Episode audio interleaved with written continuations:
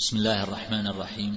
الحمد لله رب العالمين والصلاة والسلام على أشرف الأنبياء والمرسلين نبينا محمد وعلى آله وصحبه أجمعين. أما بعد أيها الإخوان فالسلام الله عليكم ورحمته وبركاته. لا زلنا نتحدث عن موضوع الرجاء وكنا نتحدث عن الأمر السابع وهو ما يتعلق بحال المؤمن في تقلبه بين الخوف والرجاء. وذكرنا قبل ثلاثة أقوال لأهل العلم فمنهم من يرى أن تغليب الخوف أفضل ليكون ذلك حاثا له على الأعمال الصالحة وزاجرا له عن ارتكاب ما لا يليق.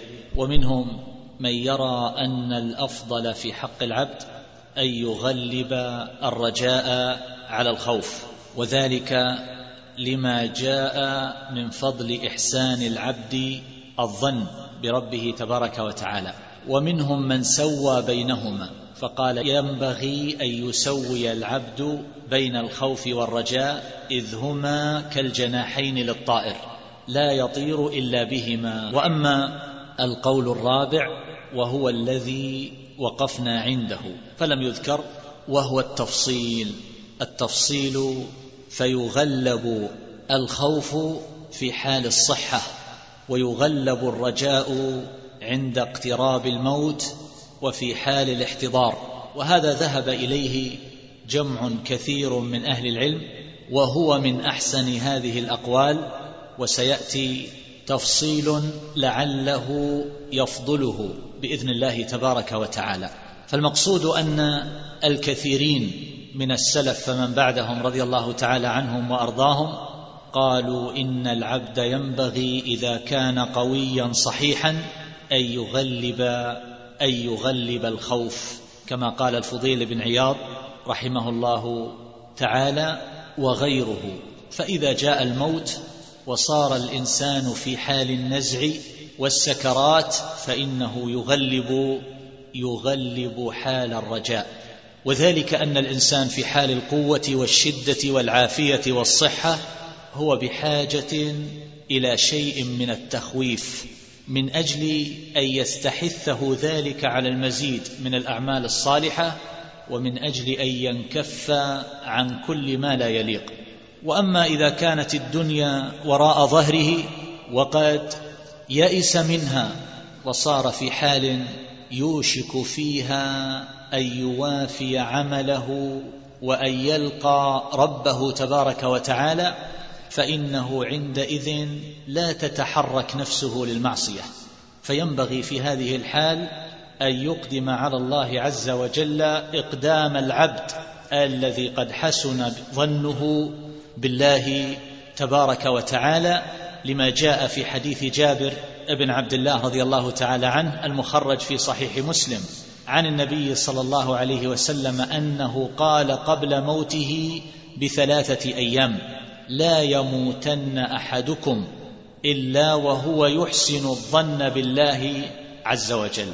وجاء من حديث أنس عند الترمذي وقد جود النووي إسناده أن النبي صلى الله عليه وسلم دخل على شاب وهو في الموت يعني النزع فقال كيف تجدك قال والله يا رسول الله إني أرجو الله وإني أخاف ذنوبي. فقال النبي صلى الله عليه وسلم لا يجتمعان في قلب عبد في مثل هذا الموطن إلا أعطاه الله ما يرجو وآمنه وآمنه مما يخاف. فهذا الحديث يشكل على الحديث السابق أو على القول السابق. وذلك أن هذا الرجل أخبر أنه قد جمع بين الخوف والرجاء وهو في حال النزع وقد أخبر النبي صلى الله عليه وسلم عندئذ أنهما لا يجتمعان في قلب في هذا الموطن إلا أعطاه الله ما يرجو وآمنه وآمنه مما يخاف. فالمقصود أن هذا الحديث يدعو إلى مزيد من النظر والتأمل في هذا القول الذي عليه كثير من أهل العلم من المحققين من السلف والخلف رضي الله تعالى عنهم. وقد جاء عن إبراهيم النخعي رحمه الله أنهم كانوا يستحبون أن يلقنوا العبد محاسن عمله عند موته لكي يحسن ظنه بربه. تعرفون خبر وفاة عمرو بن العاص رضي الله تعالى عنه؟ حينما بكى عند موته واستقبل الجدار وأدار ظهره لمن حضره ومنهم ابنه عبد الله بن عمرو بن العاص وهو من علماء الصحابة وعبادهم رضي الله تعالى عنهم وأرضاهم. فجعل عبد الله بن عمرو بن العاص رضي الله عنه يذكره بأعماله الصالحة وصحبته لرسول الله صلى الله عليه وسلم ونصرته إياه وهجرته إليه وما إلى ذلك مما يقوي الرجاء في نفسه. وقد قال المعتمر بن سليمان رحمه الله قال لي أبي حين حضرته الوفاة يا معتمر حدثني بالرخص لعلي ألقى الله وأنا حسن الظن به. وكان يحيى بن معاذ يقول عند موته لقد رجوت ممن ألبسني بين الأحياء ثوب عافيته ألا يعذبني بعد الممات وقد عرفت جود رأفته وقال إني لأرجو أن يكون توحيد لم يعجز عن هدم ما قبله من كفر لا يعجز عن محو ما بعده من ذنب. فهذا يدل على أنه قد غلب حال الرجاء عند موته. وأخبارهم في ذلك كثيرة مستفيضة. كان كثير منهم يغلب حال يغلب حال الرجاء ولعل من أحسن ما يقال في ذلك هو ما ذكره بعض أهل العلم ومن أوضحه ما عبر عنه الشيخ عبد الرحمن بن سعدي رحمه الله وغيره حيث قرروا أنه يجب على العبد أن يكون خائفا من الله راجيا له راغبا راهبا. إذا نظر إلى ذنوبه وعدل الله وشدة عقابه خشي ربه وخافه. وإن نظر إلى فضله العام والخاص وعفوه الشامل رجا وطمع. وإن وفق لطاعة رجا من ربه تمام النعمة بقبولها وخاف من رده بتقصير وخاف من ردها بتقصيره في حقها. وإن ابتلي بمعصية رجا من ربه قبول توبته ومحوها وخشي بسبب ضعف التوبة والالتفات للذنب أن يعاقب عليها. وعند النعم والمسار يرجو الله دوامها والزيادة منها والتوفيق لشكرها ويخشى بإخلاله بالشكر من سلبها. وعند المكاره والمصائب يرجو الله دفعها وينتظر الفرج بحلها. ويرجو أيضا ان يثيبه الله عليها حين يقوم بوظيفة الصبر ويخشى من اجتماع المصيبتين فوات الأجر المحبوب وحصول الأمر المكروه إذا ترك إذا ترك الصبر. إذا لم يوفق بما أمره الله عز وجل به من من الصبر والثبات. فالمؤمن الموحد في كل أحواله ملازم للخوف والرجاء وهذا هو الواجب وهو النافع وبه تحصل وبه تحصل السعادة للعبد بإذن الله عز وجل. فالله تبارك وتعالى قد خوف العاصين بغضبه وعقابه ليخوفوا أنفسهم بما خوفهم فيتوبوا إلى الله عز وجل. ورجى التائبين من عباده على تركهم الذنوب لئلا يقنطوا فيقيموا على ذنوبهم.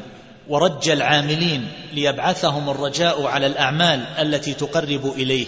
فينبغي على العبد أن يضع الرجاء في موضعه الذي وضعه الله عز وجل فيه وأن يضع الخوف في موضعه الذي وضعه الله عز وجل فيه.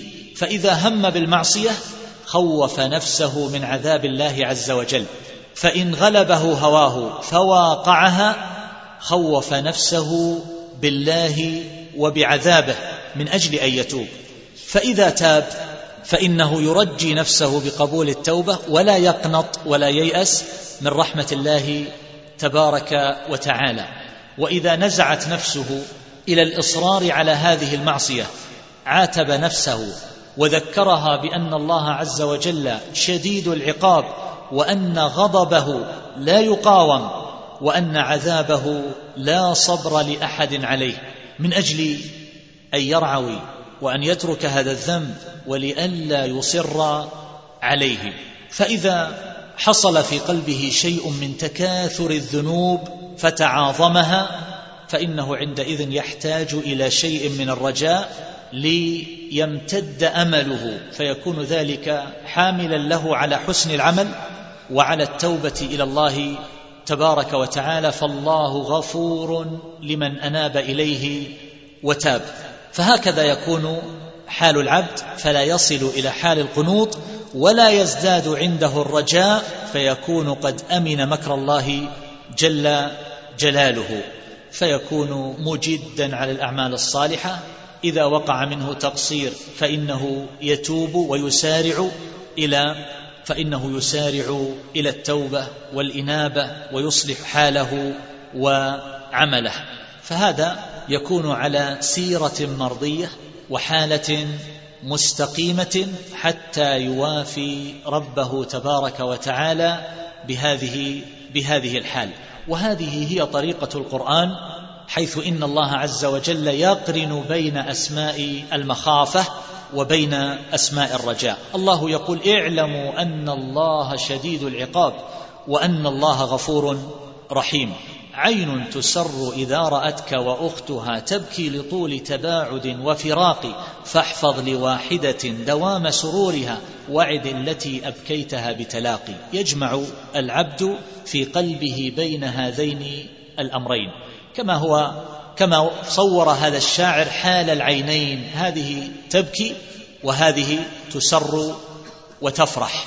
ولهذا قال بعض السلف رضي الله تعالى عنهم وأرضاهم كما سبق من عبد الله تعالى بالحب وحده فهو زنديق ومن عبده بالخوف وحده فهو حروري ومن عبده بالرجاء وحده فهو مرجئ ومن عبده بالحب والخوف والرجاء فهو مؤمن وقد جمع الله هذه المقامات الثلاثة بقوله أولئك الذين يدعون يبتغون إلى ربهم الوسيلة أيهم أقرب ويرجون رحمته ويخافون عذابه. فابتغاء الوسيلة الذي ذكره الله في هذه الآية هو محبته الداعية إلى التقرب إليه ثم ذكر بعدها الرجاء والخوف. فهذه هي طريقة أولياء الله المتقين. وذكر الطمع الذي هو الرجاء في آية الدعاء. لأن الله عز وجل قال في الدعاء ادعوا ربكم تضرعا وخفية وقال وادعوه خوفا وطمعا وقال في الذكر واذكر ربك في نفسك تضرعا وخيفة فذكر الخيفة في حال الذكر وذكر الطمع والخوف في حال في حال الدعاء. وذلك لأن الدعاء كما يقول الشيخ تقي الدين ابن تيمية وكما يقول تلميذه ابن القيم مبني عليه على الطمع وعلى الخوف لأن الداعي إن لم يوجد عنده الطمع في إجابة ما سأل فإنه يترك يترك الدعاء. وذكر الله الخوف في آية الذكر لشدة حاجة الخائف إليه. وقد قال بعض أهل العلم وهو في بعض شروح البخاري بأن الله تبارك وتعالى قد أخفى العاقبة عن الإنسان أخفى عنه حاله وما يصير إليه من السعادة أو الشقاوة لأنه لو علم أنه من الناجين لربما أعجب وانقطع من العمل وأصابه الفتور وإن كان هالكا ازداد عتوا فحجب عنه ذلك ليكون بين الخوف والرجاء. ولذلك لما عرف إبليس عاقبته ومآله جد واجتهد في مزيد من محادة الله عز وجل والغواية وإضلال الناس عن سلوك الطريق والصراط المستقيم. وفي هذا المقام أعني كون العبد بين الخوف والرجاء وأنه يلازم كل واحد منهما يخشى عليه من آفتين اثنتين. الأولى أن يستولي عليه الخوف حتى يقنط من رحمة الله عز وجل وروحه. والثاني أن يتجارى به الرجاء حتى يأمن مكر الله وعقوبته. فمتى بلغت به الحال إلى هذا فقد ضيع واجب الخوف والرجاء وهما من أكبر أصول التوحيد وواجبات الإيمان. والآفة الأخرى التي يخشى منها هي الأولى أنه يخشى على العبد من استيلاء الخوف من استيلاء الخوف والثاني يخشى عليه من استيلاء وغلبة الرجاء. والقنوط من رحمة الله تبارك وتعالى واليأس من روحه له سببان. الأول أن يسرف العبد على نفسه وأن يكون مكثرا من الذنوب والمعاصي والجرائم فيكون مصرا على ذلك ومصمما على الإقامة على هذا العمل السيء وعندئذ ينقطع طمعه من رحمة الله عز وجل لإقامته على أسباب الهلكة. فلا يزال كذلك حتى يصير له هذا وصفا وخلقا ملازما. وهذا غاية ما يريده منه الشيطان. والأمر الثاني أن يقوى خوف العبد بسبب ما جنت يداه من الجرائم ويضعف علمه بما لله من واسع الرحمة والمغفرة. فيظن بجهله أن الله عز وجل لا يغفر له ولا يرحمه.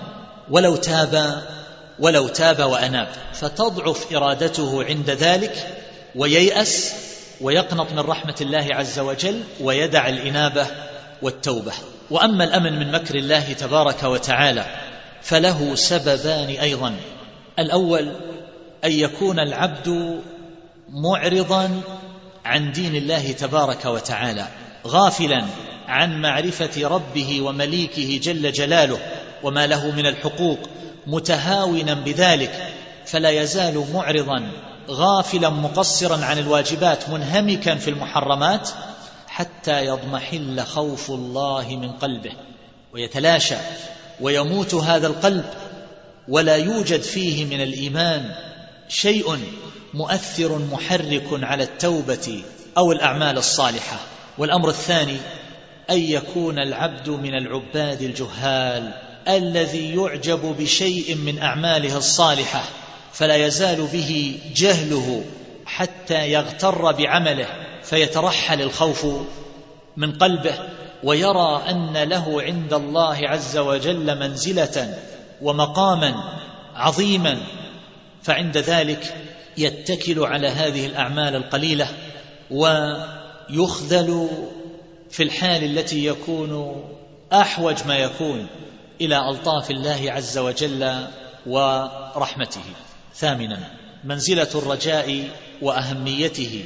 الرجاء أيها الإخوان عرفنا أنه حاد يحدو العبد إلى ربه تبارك وتعالى. فلولا روح الرجاء كما يقول الحافظ ابن القيم رحمه الله لعطلت عبودية القلب والجوارح وهدمت صوامع وبيع وصلوات ومساجد يذكر فيها اسم الله كثيرا بل لولا روح الرجاء لما تحركت الجوارح بالطاعة ولولا ريحه الطيبة لما جرت سفن الأعمال في بحر الإرادات. إذا كان العبد لا يرجو ثوابا عند الله عز وجل وحظا في الدار الآخرة فلماذا يعمل؟ ولماذا يجتهد؟ ولماذا يقوم بوظائف العبودية؟ لولا التعلق بالرجاء تقطعت نفس المحب تحسرا وتمزقا لولا الرجا يحدو المطي لما سرت بحمولها لديارهم ترجو اللقاء وقد قال بعض أهل العلم واصفا الرجاء والخوف بأنهما كالجناحين يطير بهما العبد إلى كل مقام محبوب وكالمطيتين يقطع بهما من طرق الآخرة كل عقبة كؤود. فلا يقود إلى قرب الرحمن وروح الجنان مع كونه بعيد الأرجاء ثقيل الأعباء محفوفا بمكاره القلوب ومشاق الجوارح والأعضاء إلا أزمة الرجاء. ولا يصد عن نار الجحيم والعذاب الأليم مع كونه محفوفا بلطائف الشهوات وعجائب اللذات إلا سياط التخويف وسطوات التعنيف. وقد قال الله عز وجل عن أهل الإيمان ويرجون رحمته ويخافون عذابه. فلا تتم للعبد العبودية إلا بالخوف والرجاء. فبالخوف كما يقول الحافظ بن كثير رحمه الله ينكف عن المناهي وبالرجاء يكثر من الطاعات والقربات. والمحبة كما يقول الشيخ تقي الدين بن تيمية رحمه الله تلقي العبد في السير إلى محبوبه وعلى قدر ضعفها وقوتها يكون سيره إليه والخوف يمنعه أن يخرج عن طريق المحبوب والرجاء والرجاء يقوده. تاسعا الرجاء في الكتاب والسنة. ذكرت في أحد المجالس السابقة أن الرجاء دواء يضعه الحكيم في محله وأنه ليس من الحكمة أن يحدث الناس عن أحاديث الرجاء ويضرب على أكتافهم ويقال لهم أبشروا وأبشروا وهم في غاية الإسراف في المعاصي وهم في غاية التفريط وقد ترحل الخوف من الله جل جلاله من قلوبهم وإنما يقال ذلك لمن احتاج إليه كما قلنا فيذكر لاثنين من من الناس من غلب عليه الخوف حتى أضر به ومن بلغ إلى حال من القنوط بسبب ما قارفه من الذنوب والمقصود أن نصوص الرجاء كثيرة جدا. لست بصدد عرضها وتتبعها ولكني أذكر بطرف منها قليل كقوله تبارك وتعالى ورحمتي وسعت كل شيء ربنا وسعت كل شيء رحمة وعلما هو أهل التقوى وأهل المغفرة. كما قال ابن عباس يقول الله عز وجل أنا أهل أن أتقى فإن عصيت فأنا أهل أن أغفر. وقد تكلم العلماء رحمهم الله. عن أرجى آية في كتاب الله عز وجل أي الآية التي ترجي بعظم رحمته ولطفه وكرمه وإحسانه وجوده وعفوه وتجاوزه عن إساءة المسيئين. فمنهم من قال وهو المشهور إن أرجى آية في القرآن هي ما رج الله عز وجل به الفاسقين العاصين الظالمين بقوله قل يا عبادي الذين أسرفوا على أنفسهم لا تقنطوا من رحمة الله إن الله يغفر الذنوب جميعا وقد اختار ذلك جمع من الصحابة فمن بعدهم كابن عمر رضي الله تعالى عنه وغيره. فهذه الآية أضاف الله عز وجل فيها العباد إلى نفسه قل يا عبادي وهم أهل الظلم والمعاصي والإسراف وفي هذا بشارة لهم ثم وصفهم بالإسراف في المعاصي والاستكثار من الذنوب الذين أسرفوا على أنفسهم ثم عقب ذلك بالنهي عن القنوط فقال لا تقنطوا من رحمة من رحمة الله. فغير المسرفين على أنفسهم بالذنوب والمعاصي من باب أولى أن يشملهم هذا التلطف في الخطاب. وقال بعض أهل العلم إن أرجى آية في كتاب الله عز وجل هي آية الدين. يا أيها الذين آمنوا إذا تداينتم بدين إلى أجل مسمى فاكتبوه. وذلك أن الله عز وجل قد احتاط لمال المؤمن. هذه الاحتياطات الكثيرة جدا.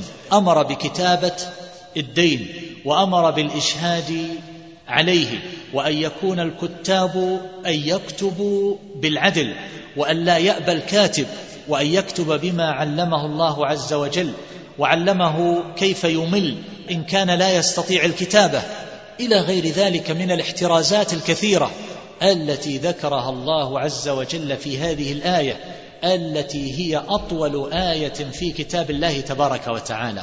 وقالوا إن الذي احتاط لمال المؤمن هذا الاحتياط حري بأن لا يطرحه بالنار إذا تاب إليه وأقبل وأناب. هذا وجه هذا وجه هذا القول. وقال بعض أهل العلم هي آية النور. الآية التي في سورة النور وذلك في قوله تبارك وتعالى مخاطبا لأهل الإيمان وسبب نزولها هو أبو بكر الصديق رضي الله عنه حينما حلف ألا يصل مصطح رضي الله تعالى عنه وعن جميع أصحاب النبي صلى الله عليه وسلم وأرضاهم. وذلك أن مصطح كان قريبا لأبي بكر الصديق رضي الله عنه وقد كان أبو بكر رضي الله عنه هو الذي ينفق عليه فوقع مصطح فيما وقع فيه أهل الإفك حيث وقع في عرض عائشة الصديقة بنت الصديق الطاهرة رضي الله تعالى عنها وأرضاها فحلف أبو بكر ألا يصله بعد ذلك. فأنزل الله عز وجل ولا يأتل أولو الفضل منكم والسعة أن يؤتوا أولي القربى. إلى أن قال وليعفوا وليصفحوا ألا تحبون أن يغفر الله لكم؟ فهذا قد وقع في جرم عظيم في عرض رسول الله صلى الله عليه وسلم وهو أطهر عرض وأشرف عرض ومع ذلك الله عز وجل أمر بالعفو والصفح وألا تقطع عنه هذه الصلة والنفقة. وكذلك قال بعض أهل العلم إن أرجى آية هي قوله تبارك وتعالى إن الله لا يغفر أن يشرك به ويغفر ما دون ذلك لمن يشاء. وقال بعضهم هي قوله ومن يعمل سوءا أو يظلم نفسه ثم يستغفر الله يجد الله غفورا رحيما. وقال آخرون هي قوله أفلا يتوبون إلى الله ويستغفرونه. والله غفور رحيم. يقولها لمن؟ كما يقول ابن عباس رضي الله تعالى عنه. يقولها لمن زعم أن المسيح ابن الله ومن زعم أن عزيرا هو ابن الله ومن زعم أن الله فقير ومن زعم أن يد الله مغلولة ومن زعم أن الله ثالث ثلاثة. يقول لهم متلطفا غاية التلطف. أفلا يتوبون إلى الله ويستغفرونه. ولكن لاحظوا أيها الإخوان أن ذلك مقرون بالتوبة بل هو دعاء إلى التوبة بألطف عبارة بأسلوب العرض الرقيق أفلا يتوبون إلى الله ويستغفرونه. ونحن نستفيد من هذا أيها الإخوان أمرا آخر وهو ما نقع فيه أحيانا حينما نشتط في النظر إلى إساءة المسيئين فندعو الله ألا يتجاوز عنهم. وألا يغفر لهم وألا يوفقهم إلى التوبة إن كانوا من المسلمين وإن كانوا من غير المسلمين ألا يوفقهم إلى الإسلام. فلماذا؟ هذه رحمة الله عز وجل ومغفرته فهو يخاطب هؤلاء بهذه العبارة اللطيفة. وقد جاء من الأحاديث الكثير مما تعرفون كقول النبي صلى الله عليه وسلم فيما يرويه عن ربه يا ابن آدم إنك ما دعوتني ورجوتني غفرت لك ما كان منك ولا أبالي. يا ابن آدم لو بلغت ذنوبك عنان السماء ثم استغفرتني غفرت لك ولا أبالي. يا ابن آدم لو أتيتني بقراب الأرض خطايا ثم لقيتني لا تشرك بي شيئا لأتيتك بقرابها مغفرة. وكقوله صلى الله عليه وسلم فيما يرويه عن ربه أنا عند ظن عبدي بي. أنا عند ظن عبدي بي وهو مخرج في الصحيحين. وفي الحديث الآخر أذنب عبد ذنبا فقال اللهم اغفر لي ذنبي. فقال الله تبارك وتعالى أذنب عبدي ذنبا فعلم أن له ربا يغفر الذنب ويأخذ بالذنب. ثم عاد فأذنب فقال أي ربي اغفر لي ذنبي. فقال تبارك وتعالى أذنب عبدي ذنبا فعلم أن له ربا يغفر الذنب. ويأخذ بالذنب ثم عاد فأذنب فقال أي رب اغفر لي ذنبي. فقال تبارك وتعالى أذنب عبدي ذنبا فعلم أن له ربا يغفر الذنب ويأخذ بالذنب. قد غفرت لعبدي فليفعل ما شاء. متفق عليه. فمثل هذه الأحاديث كقوله صلى الله عليه وسلم لما قضى الله الخلق كتب كتابا فهو عنده فوق العرش إن رحمتي غلبت غضبي. متفق عليه. وفي رواية سبقت غضبي.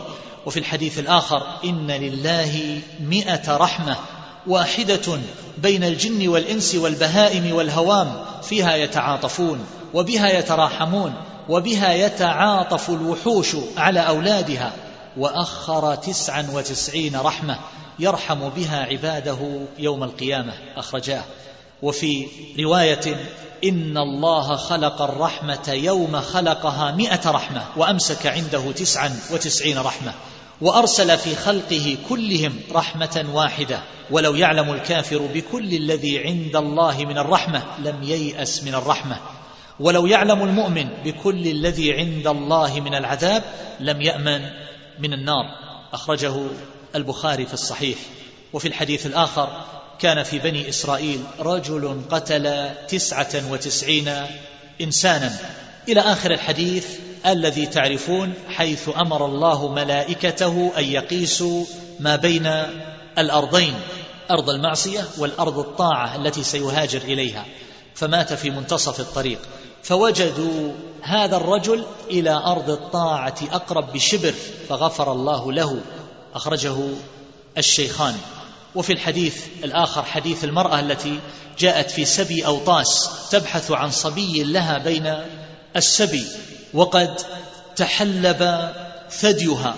فرأت صبيا فألصقته ببطنها وأرضعته فقال النبي صلى الله عليه وسلم أترون هذه طارحة ولدها في النار؟ قلنا لا وهي تقدر ألا تطرحه. فقال الله أرحم بعباده من هذه بولدها. إلى غير ذلك من الأحاديث التي تذكر فضل لا إله إلا الله وما يحصل لأصحابها وأهلها والأحاديث كثيرة جدا لست بصدد تتبعها. ولكني أقول هذا القدر أيها الإخوان القليل الذي أشرت إليه. يبعث العبد على الإقبال على الله عز وجل فينفرج الأمل أمامه بسعة رحمة الله تبارك وتعالى فيتوب ويحسن العمل مهما كانت ذنوبه السابقة. وقد ذكرت ذلك من أجل أن الكثيرين يسألون أو يتساءلون في أنفسهم لربما اتهم الواحد منهم نفسه بالنفاق لأنه يتوب ثم يعصي الله عز وجل ثم يتوب ثم يعصي الله عز وجل ثم يتوب. فيقول له الشيطان أنت منافق أنت تتوب ثم تنقض هذه التوبة وتخفي من أعمالك السيئة ما الله مطلع عليه ورائيه ثم تبدو أمام الناس في ثوب الإحسان والعمل الصالح فأنت منافق. نقول ليس هذا هو النفاق. واذكروا حديث رسول الله صلى الله عليه وسلم الذي رواه عن ربه أذنب عبدي ذنبا أذنب عبدي ذنبا. فالمقصود أيها الإخوان أن الإنسان ينبغي الا يحمله الذنب وإن تكرر على اليأس والقنوط بل ينبغي أن يتوب وهو بندمه وتوبته وإقباله على الله عز وجل ليس بمنافق لأن المؤمن هو من سرته حسنته وساءته معصيته وكم غر الشيطان بهذه الخدعة كم غر بها من أقوام فتركوا صراط الله المستقيم. كم ترك كم ترك بعض العابدين كم تركوا سلوك الصراط المستقيم بسبب أنه جاء لهم فزين لهم هذه الأحابيل التي أوقعهم فيها. ينبغي أن يوجه هذا السؤال لهذا الشيطان حينما يحرك هذه الأمور في النفوس ويوسوس بهذه الوساوس. فيقال ماذا تريد؟ ماذا تريد؟ هل تريد من هذا العبد أن ينفلت مع الأعمال السيئة وأن يسرح في أودية الهلكة؟ ألا يتوب إلى الله عز وجل؟ هل تريد من هذا العبد بدلا من أن كان يعمل ذنبا واحدا أن يعمل عشرات أو مئات أو آلاف الذنوب؟ ما هو المطلوب أن يعمله هذا الإنسان المسكين الذي الذي أقعدته ذنوبه فجاء الشيطان ودخل عليه من هذا الباب؟ عاشرا. علق رجاءك بالله وحده لا شريك له. الرجاء أيها الإخوان يكون متعلقا بالخير فالإنسان يرجو الأمور المحبوبة وأما الخوف فإنه يكون من الشرور فيخاف الإنسان ما يضره ويؤذيه. فالراجي يطلب حصول المنافع والأمور الخيرة المحبوبة وهو أيضا في نفس الوقت يخاف من الشر. ومعلوم أن الذي يأتي بالحسنات والسيئات إنما هو الله وحده لا شريك له. فهو يقول وإن يمسسك الله بضر فلا كاشف له إلا هو وإن يردك بخير فلا راد لفضله. ويقول ما يفتح الله للناس من رحمة فلا ممسك لها وما يمسك فلا مرسل له من بعده. فكل خير ونعمة تنال العبد فإنما هي من الله جل جلاله. وكل شر ومصيبة تندفع عنه أو تكشف عنه فإن الذي يمنعها هو الله فهو الواحد الذي يقدر على كشف ضر الذين قد أصابهم البؤس والضر. وإن جرت بعض أسباب تحصيل المنافع على يد بعض المخلوقين فإن الله عز وجل هو خالق الأسباب كلها. ولا حول ولا قوة إلا به فما شاء كان وما لم يشأ لم يكن. وبهذا إذا كان الأمر بهذه المثابة فينبغي للإنسان أن يطلب ذلك من الله وحده فيكون رجاؤه قد علق بالله ويكون خوفه من الله دون سواه. لأن المخلوق لا حول له ولا طول ولا قوة. فالله هو مسبب الأسباب وهو خالق كل شيء وهو تبارك وتعالى نواصي العبد نواصي العباد في يده وأزمة الأمور إليه. فينبغي أن نقبل عليه خوفا خوفا ورجاء. ثم أيضا أيها الإخوان هذه الأسباب التي تحصل بها المنافع وتندفع بها الشرور والمخاوف. هي لا تحصل بمجرد فعل هذه الأسباب. هذا المطر هو سبب للنبات ولكنه يحتاج إلى وضع البذور ويحتاج إلى حرث الأرض وتنقيتها من الشوائب كما أنه بحاجة إلى تسميد وهو بحاجة أيضا عن النبات إلى دفع الآفات التي تفسده. وتذهبه وتقضي عليه بالكلية. فلا بد من تحقق الشروط وانتفاء الموانع فهذه الأسباب لا تقوم بمجردها في تحصيل المطلوبات وإنما يكون ذلك باجتماع هذه الأمور مع إرادة الله عز وجل. ولا بد وما شاء الله عز وجل كان ولو لم يشأه الناس وما لم يشأه الله عز وجل لا يمكن أن يكون ولو اجتمع من بأرجائها من الأولين والآخرين ومن الإنس والجن والملائكة. اعلم أن الخلق لو اجتمعوا على أن ينفعوك بشيء لم ينفعوك إلا بشيء قد كتبه الله لك. ولو اجتمعوا على أن يضروك بشيء لم يضروك إلا بشيء قد كتبه الله عز وجل عليك.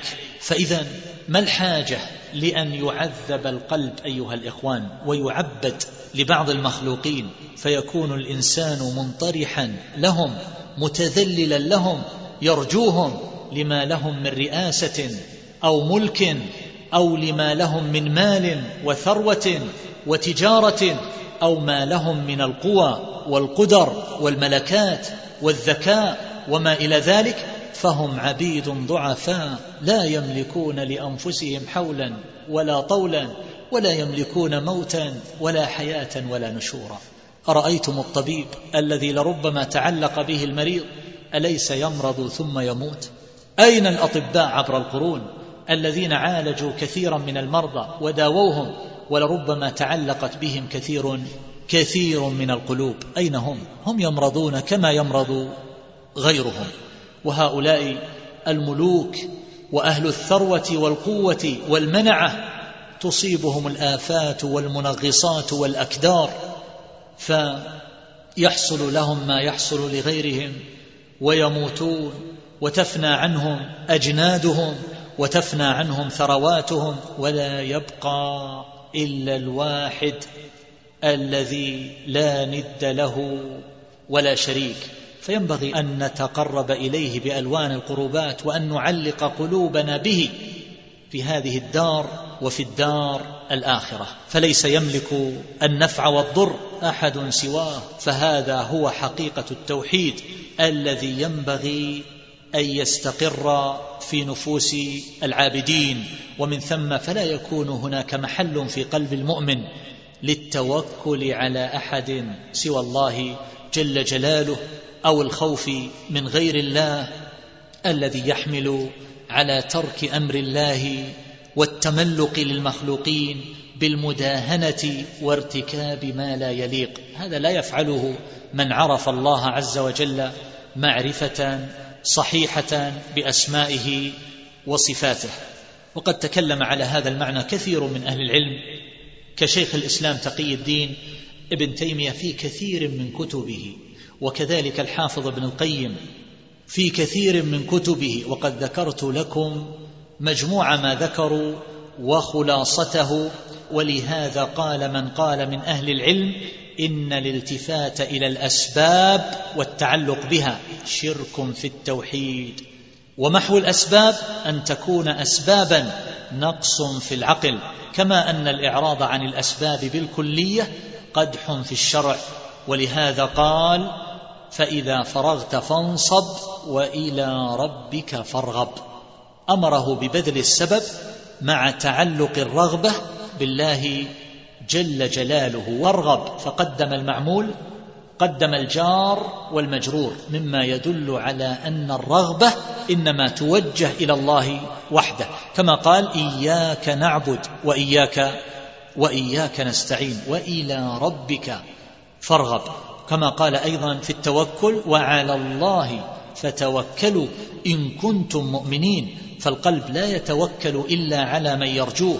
فمن رجا قوته أو عمله أو علمه أو حاله أو غير ذلك من أصحاب الملكات والقدرات غير ناظر إلى الله كان فيه نوع توكل على ذلك السبب وما رجا أحد مخلوقا أو توكل عليه إلا خاب ظنه فإنه مشرك ومن يشرك بالله فكأنما خر من السماء فتخطفه الطير أو تهوي به الريح في مكان سحيق. والمشرك كما هو معلوم يخاف المخلوقين ويرجوهم فيحصل له رعب كما قال الله عز وجل سنلقي في قلوب الذين كفروا الرعب بما أشركوا بالله ما لم ينزل به سلطانا فالباء هنا تدل على السببية. الباء تدل على السببية. فهذا الرعب إنما هو بسبب إشراكهم ولذلك من ترحل التوحيد في قلبه وصار اعتماده على المخلوقين تجد أن القلق يساور قلبه ويخالطه مخالطة عظيمة تمنعه من اللذات وتمنعه من النوم فهو في حال لا يعلمها إلا الله عز وجل. وبخلاف من أخلص قلبه لله جل جلاله فله الأمن التام في الدنيا والآخرة وهو في غاية الطمأنينة. الذين آمنوا ولم يلبسوا إيمانهم بظلم أولئك لهم الأمن وهم مهتدون. أولئك لهم الأمن الأمن الكامل التام وهم مهتدون ولهم الاهتداء الكامل. والعلماء رحمهم الله يقولون إن الحكم المعلق على وصف يزيد بزيادته وينقص بنقصانه. فالحكم هنا هو الأمن. علق على وصف وهو الإيمان الذي لم يخالطه الشرك الذين آمنوا. هذا هو الوصف. ولم يلبسوا إيمانهم بظلم لم يخلطوه بشرك أولئك لهم الأمن. هذا هو الحكم المرتب عليه. وهم مهتدون. فعلى قدر توحيد العبد ويقينه وإقباله على الله عز وجل على قدر ما يكون له من الطمأنينة والسكينة وراحة القلب. ولهذا يقول ابن القيم رحمه الله عن شيخه تقي الدين بن تيمية يقول كانت إذا ألمت بنا الخطوب واعتورتنا المخاوف وأرجف بنا المرجفون أتيناه فما أن نرى وجهه حتى يتلاشى ذلك جميعا. بمجرد رؤية وجهه. فضلا عن سماع كلامه لما يرون في ذلك الوجه من الطمأنينة. وهذا شيء أيها الإخوان مشاهد.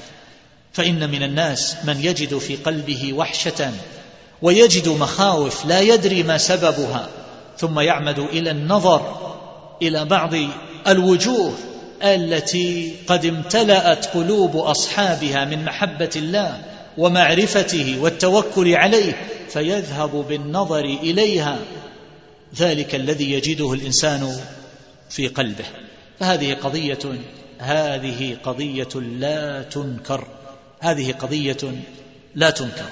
كان بعضهم يقول إذا وجدت من قلبي قسوة نظرت إلى وجه محمد بن واسع نظرة وكنت إذا نظرت إلى وجهه حسبت أنه وجه ثكلى. حسبت أنه وجه ثكلى لما يبدو عليه من أمارات الخوف من الله عز وجل والإشفاق منه. فالمقصود أيها الإخوان أن الاعتماد على المخلوقين وتعليق القلب بالمخلوقين نوع من الإشراك بالله جل جلاله.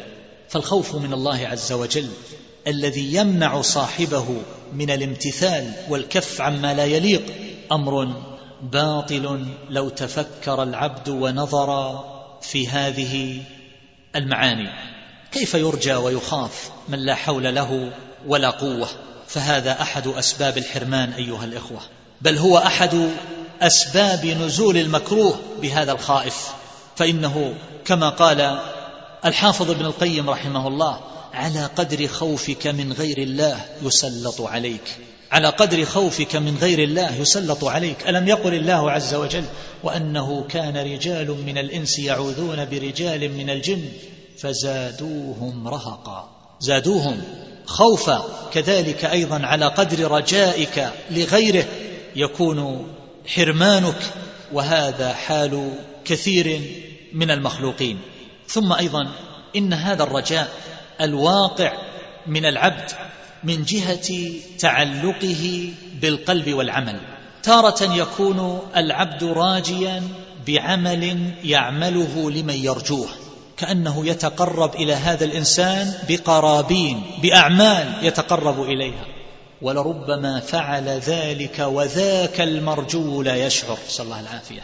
لأنه يعتقد أن احدا قد يوصل إليه ذلك. أو أنه يدركه بلون من ألوان الإدراكات فيكون محمودا عنده ويحصل على رضاه فيكون مرضيا عليه يطلب رضا المخلوقين بأعمال لربما لا يطلعهم عليها. صلى الله العافية. فهذا نوع هذا نوع من العبادة يكثر عند أولئك الذين ترحل الخوف والرجاء من الله عز وجل من قلوبهم. فامتلأت قلوبهم تطلعا إلى المخلوقين وإقبالا عليهم فصار ذلك المخلوق ربا ومعبودا لهم يتقربون إليه بألوان القربات ويخافونه ولو لم يكن بحضرتهم. وتارة يعتمد قلب العبد على هذا الإنسان اعتمادا مباشرا باللجوء إليه وسؤاله والتضرع إليه. يتملق عنده ويرجوه ويتضرع إليه ويسأله وكأنه قد وقف أمام رب الأرباب جل جلاله. وهذا نوع من الاستعانة. فهو إما أن يتقرب بأعماله التي يريد الحظوة عنده أو دفع المكاره عنه وإما أن يتقرب بالضراعة والترجي والسؤال والتملق فهذا نوع استعانة وقد قال الله عز وجل إياك نعبد وإياك نستعين فلا يستعان بغير الله كما أنه لا يعبد غير الله جل جلاله. ومن هنا نعلم كما سبق أن كل سائل راغب راهب فهو عابد للمسؤول ولا بد.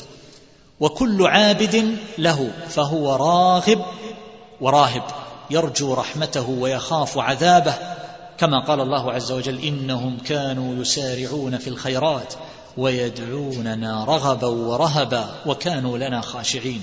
وقال تتجافى جنوبهم عن المضاجع يدعون ربهم خوفا وطمعا. فعلى قدر نقص الرجاء من الله يكون رجاء المخلوق وعلى قدر الخوف من الله يكون الخوف من المخلوق ومن عمل لغير الله رجاء أن ينتفع بما عمل له كانت صفقته خاسرة. والذين كفروا أعمالهم كسراب بقيعة يحسبه الظمآن ماء حتى إذا جاءه لم يجده شيئا ووجد الله عنده فوفاه حسابه. والله سريع الحساب. مثل الذين كفروا بربهم أعمالهم كرماد اشتدت به الريح في يوم عاصف لا يقدرون مما كسبوا على شيء. فمن عمل لغير الله ورجاه بطل سعيه ومبتغاه. فنسأل الله عز وجل أن يجنبنا حال هؤلاء الظالمين لأنفسهم.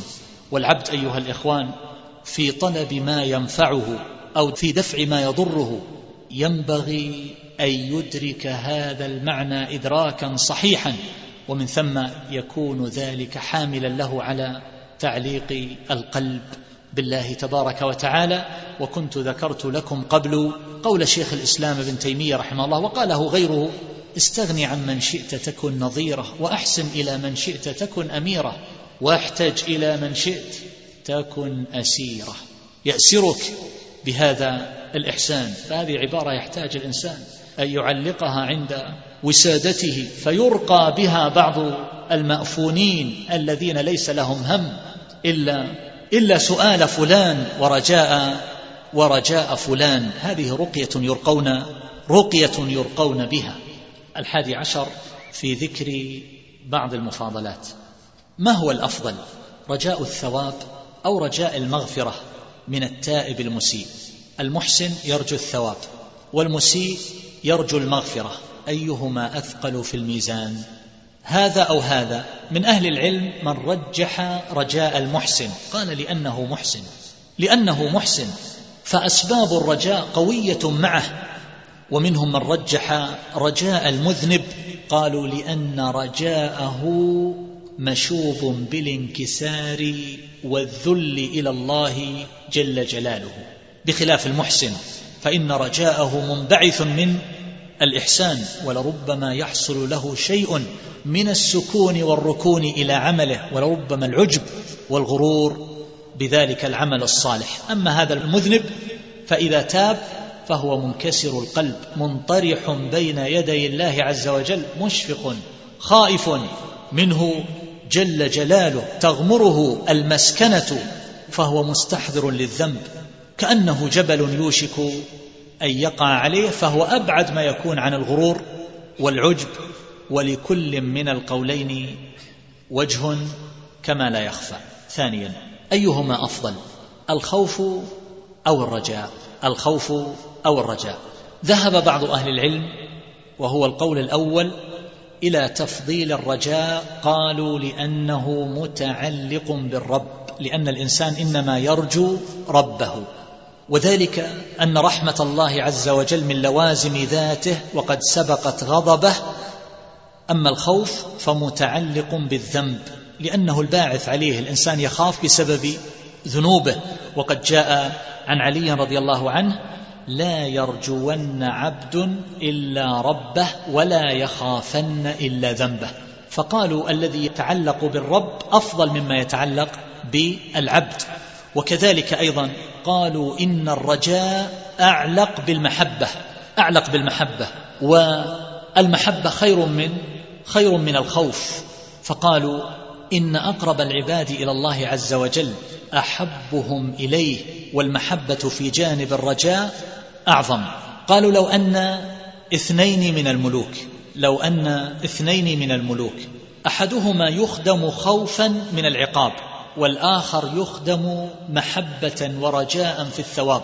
فأيهما أكمل الذي يخدم رجاء الثواب ومن أجل محبته.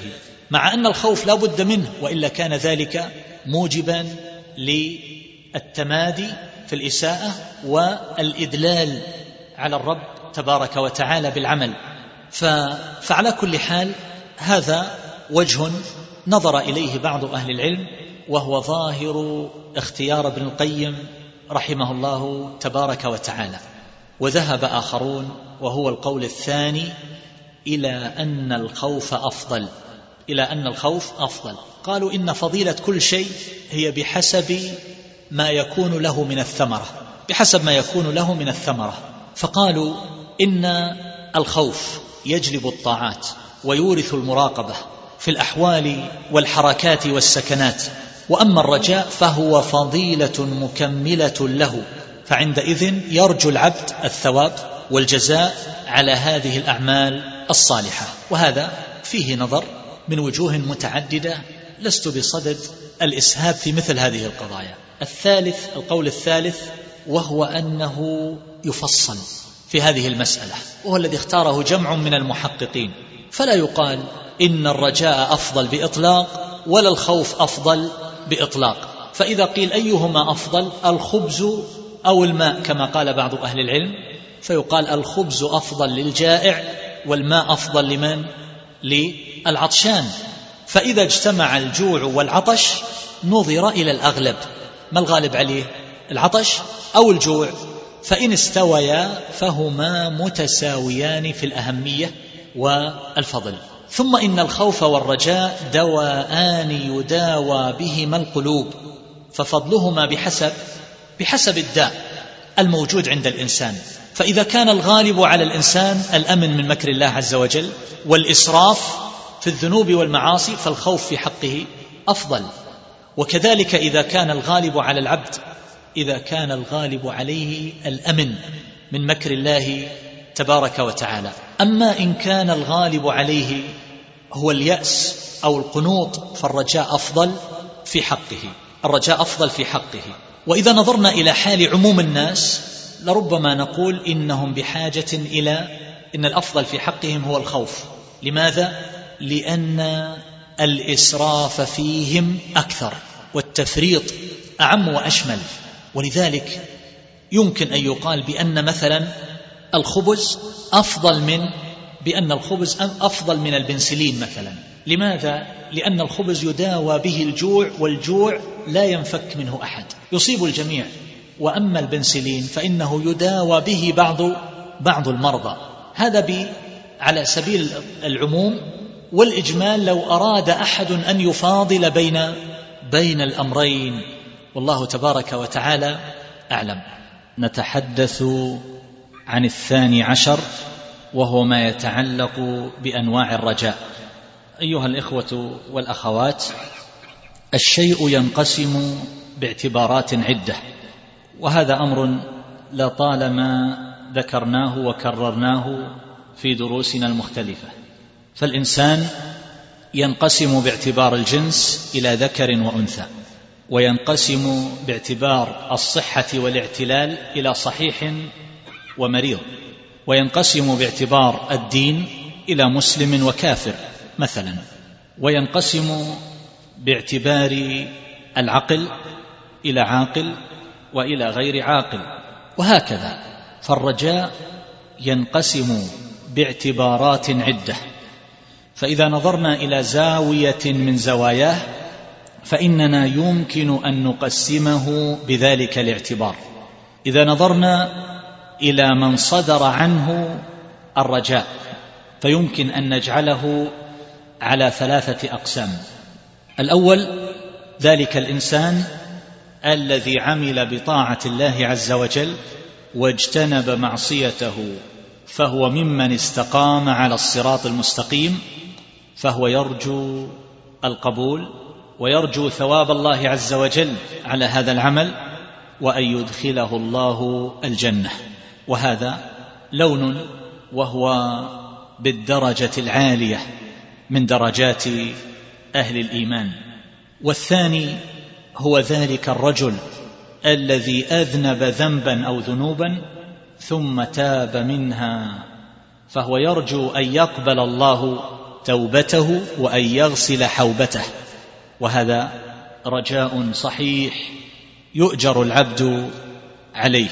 وقد جاء في الحديث الذي سبق ذكره يا ابن آدم إنك ما دعوتني ورجوتني غفرت لك على ما كان منك ولا أبالي. والثالث هو ذلك الرجل الذي أسرف على نفسه وتمادى في معصية الله تبارك وتعالى وترك أمره وجعله وراء ظهره. فهو يرجو مع ذلك الحظوة. عند الله جل جلاله ويرجو النعيم المقيم على قلة عمل واكتراث وعلى تفريط وتسويف وإساءة. من غير عمل فهذا هو المغرور. ويمكن أن نقسم الرجاء بالنظر إلى متعلقه بمعنى الأمور المرجوة إذا نظرنا إليها فإننا يمكن أن نقسم الرجاء بهذا الاعتبار إلى أربعة أقسام. الأول رجاء الظفر بالمطلوب والوصول إلى المحبوب سواء كان ذلك معجلا في الدنيا أو كان ذلك في الآخرة. فهذا الأول. والثاني طبعا هذا الأول كرجاء دخول الجنة وكرجاء الدرجات العالية فيها وكرجاء الشربة من حوض النبي صلى الله عليه وسلم وكرجاء النصر على الأعداء في الدنيا أو رجوع الغائب إلى غير ذلك كما قال الله عز وجل إن الذين آمنوا والذين هاجروا وجاهدوا في سبيل الله أولئك يرجون رحمة الله. أولئك يرجون رحمة الله. وقال في الرزق وإما تعرضن عنهم أي الأقارب من المحتاجين وإما تعرضن عنهم ابتغاء رحمة من ربك ترجوها أي تؤملها أن الله يوسع عليك في الرزق فتعطي لهؤلاء من القرابات وغيرهم ما يواسيهم. فهذا رجاء لأمر يكون في الدنيا. فالمقصود أن هذا هو الأول تحصيل الأمور المحبوبة والظفر بالمطالب. المرغوبة سواء كانت معجلة أو مؤجلة. الثاني هو رجاء دوامها وبقائها واستمرارها وحفظها فإن هذه الأشياء قد تزول. فإذا كانت حاصلة عند الإنسان فإنه يؤمل أن تدوم له هذه الأمور المحبوبة التي حصلها. إذا كان مستقيما فهو يرجو التثبيت على هذه الاستقامة. إذا كان الله عز وجل قد أعطاه وأولاه ووسع عليه فهو يرجو أن يبقى ذلك الإفضال مستمرا فلا يسلب هذه النعمة. فهذا لون. والثالث وهو رجاء دفع المكروه قبل أن يقع. كالذي يرجو أن ينجيه الله عز وجل من النار. ويرجو من الله عز وجل أن يثبته بالقول الثابت عند الاحتضار. ويرجو من الله عز وجل أن ينجيه من عذاب القبر. وأن يؤمنه يوم الفزع الأكبر. فهذه أمور يخافها الإنسان ويحذرها. فتعلق رجاؤه بدفع المكروه قبل وقوعه. كما أنه يرجو في الدنيا العافية والسلامة من الفتن ومن البلايا والمصائب والآلام التي تقلقه وتزعجه. إن كان ذلك لم يقع. وأما الرابع فهو رجاء يتعلق برفع ما وقع من هذه المكاره. وقع به مكروه. نزلت به مصيبة. حصل له مرض. فإنه يتعلق أمله بالله عز وجل ورجاؤه يبقى ثابتا راسخا فيحسن الظن بالله عز وجل أن يرفع ما نزل به من هذا البلاء وهذه المصيبة. ما ييأس؟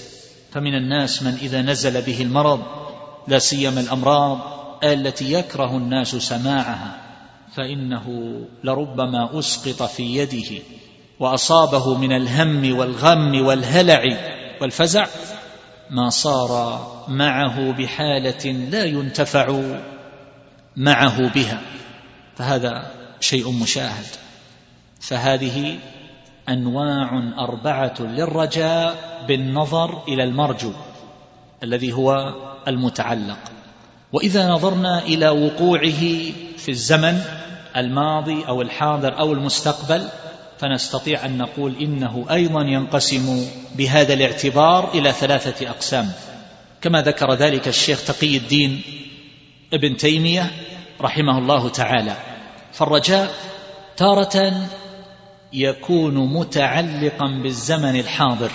فالنبي صلى الله عليه وسلم حينما قال لأصحابه إني لأرجو أن أكون أخشاكم لله. فهو لا يتحدث عن المستقبل وإنما يتحدث عن الأمر الحاضر الواقع. وكذلك حينما يعمل الإنسان الأعمال الطيبة الأعمال الصالحة ويقول أرجو أن الله قد تقبلها حج. فيقول أرجو أن يتقبل الله هذه الحجة. فهذا يتعلق بالزمن الحاضر أو الماضي يتعلق بالزمن الماضي. سافر له ابن أو من يتحرى وصوله إلى البلد الذي سافر إليها. فلما جاء وقت دخول البلد التي يمكن أن يكون هذا الإنسان قد بلغها في مجاري العادات فهو يقول أرجو أن يكون فلان قد دخل البلد. أرجو أن يكون الحاج قد وصل مكة. فهذا يتعلق بالأمر الماضي. وأما ما يتعلق بالأمر المستقبل فهذا ظاهر لا يخفى. فالإنسان يقول أرجو أن يتغمدني الله برحمته. أرجو أن أموت على الإسلام. أرجو أن أدخل الجنة. وما أشبه ذلك فهذه تتعلق بالمستقبل. تتعلق بالمستقبل. وأما الثالث عشر فهو يتعلق بدرجات الرجاء. وهذه أفردتها هذا اليوم وكانت تابعة للتي قبلها لأن ذلك يفهم مما سبق. ولكن لا بأس لمزيد الإيضاح يمكن أن أقول ما خلاصته. وقد تبين مما سبق بأن الرجاء ليس على مرتبة ودرجة واحدة بل هو في غاية التفاوت. يزيد وينقص كغيره من الأعمال القلبية. الإيمان بضع وستون أو بضع وسبعون شعبة فهو يزيد وينقص. الخوف يزيد وينقص والتوكل يزيد وينقص والمحبة تزيد وتنقص والشكر والحمد إلى غير ذلك كله يزيد وينقص وكذلك الرجاء. فالرجاء لربما زاد. حتى صار من قبيل الأمن من مكر الله عز وجل. فصار الإنسان لا يخاف ولا يقدم على الأعمال الصالحة ويترك الأعمال السيئة. فهذا أمر محرم وهو أحط هذه الدرجات. ويليه رجاء من فرط. يرجو أن يغفر الله له لكن من غير توبة مع خوف من الله عز وجل. لم يصل إلى حد الأمن من مكر الله. هو عنده الرجاء لكنه من غير اتخاذ الأسباب. رجاء مع خوف لكن من غير توبة ومع تفريط في الأعمال الصالحة وارتكاب للمناهي. فهذه هي الدرجة الثانية. وأما الدرجة العليا فهي أن يرجو رحمة الله ومغفرته مع مع التسبب والعمل الصالح والإقبال على الله عز وجل بكليته. فإن صدر منه تقصير استغفر وتاب وسارع بالإنابة إلى ربه ومليكه وخالقه جل جلاله. فصار بهذا الاعتبار أهل الرجاء على ثلاث درجات.